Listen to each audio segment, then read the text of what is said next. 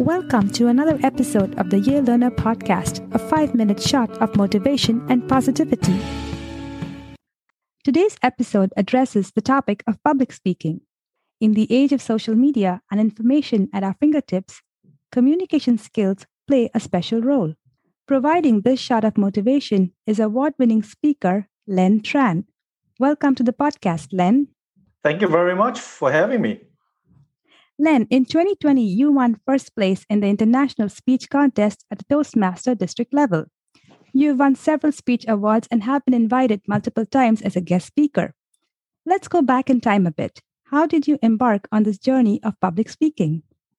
Well, in the fall of 2019, I decided to join Toastmasters for the reasons of improving my public speaking skill and also wanting to learn how to overcome the fear of being in front of a crowd and mostly contain my emotions enough that whatever I wanted to say come out coherent enough that the audience can understand. Awesome.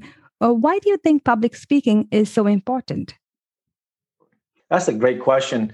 We speak on a daily basis, but the problem is most of us choose to speak in a comfortable environment now, we feel safe in front of friends and families, but when we are thrown in front of those we don't know, we feel shy or fear of being judged and then hold ourselves back.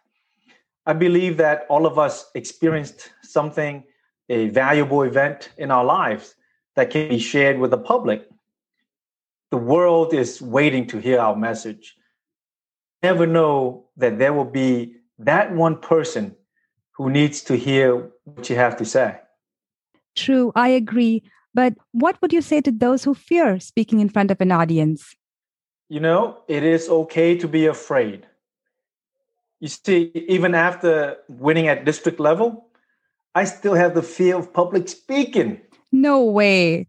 Yep, yep. However, what I have learned is that the reason for being afraid is that I focus too much on myself. I worry about how I sound or how others would judge me. And that is already a, a defeat before making a speech. But I've learned that the more speeches I do, I understand my audience is there to listen to what I have to say, not to judge me. The audience wants me to succeed. And once you can change that mindset that the audience is your friend, the fear lessened. I understand that we always have that thought in our minds and that someone is judging me, but focus on the majority of the people.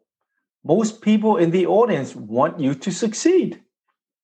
That's an interesting perspective. Yes, I'm sure that that'll hopefully motivate more people to step up and take up public speaking.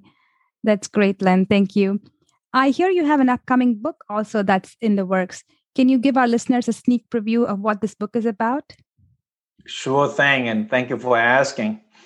In the book, I wrote about my journey, how my dad and I escaped on a small fishing boat in 1982 with more than 50 other people after the Vietnam War. We were searching for freedom, but once we arrived in the United States, we were placed in New York City. Now, during that time, learning the English language and trying to survive in the South Bronx of New York City was a daily struggle. But through discipline and perseverance, I was able to overcome the hardship. I'm hoping that my readers will be able to take some of the lessons that I have learned and also achieve the same or even better success. Awesome. I can't wait to read that book and congratulations on the progress with that. Thank you. Have you felt the process of preparing for a speech has helped you develop other skills, like writing, for example? Oh, certainly, especially for Toastmasters competition. We get to have our speech done in seven minutes, which means the story needs to be crafted constructively to be within time. But most importantly, what is the purpose of sharing the story? See, writing speeches had taught me to stay focused one message at a time. And I try to incorporate that same concept when I wrote my book. Each chapter has to have a purpose so that the readers can focus on my message. It's, it's easy to get off track and unknowingly adding multiple messages in a speech or writing a book.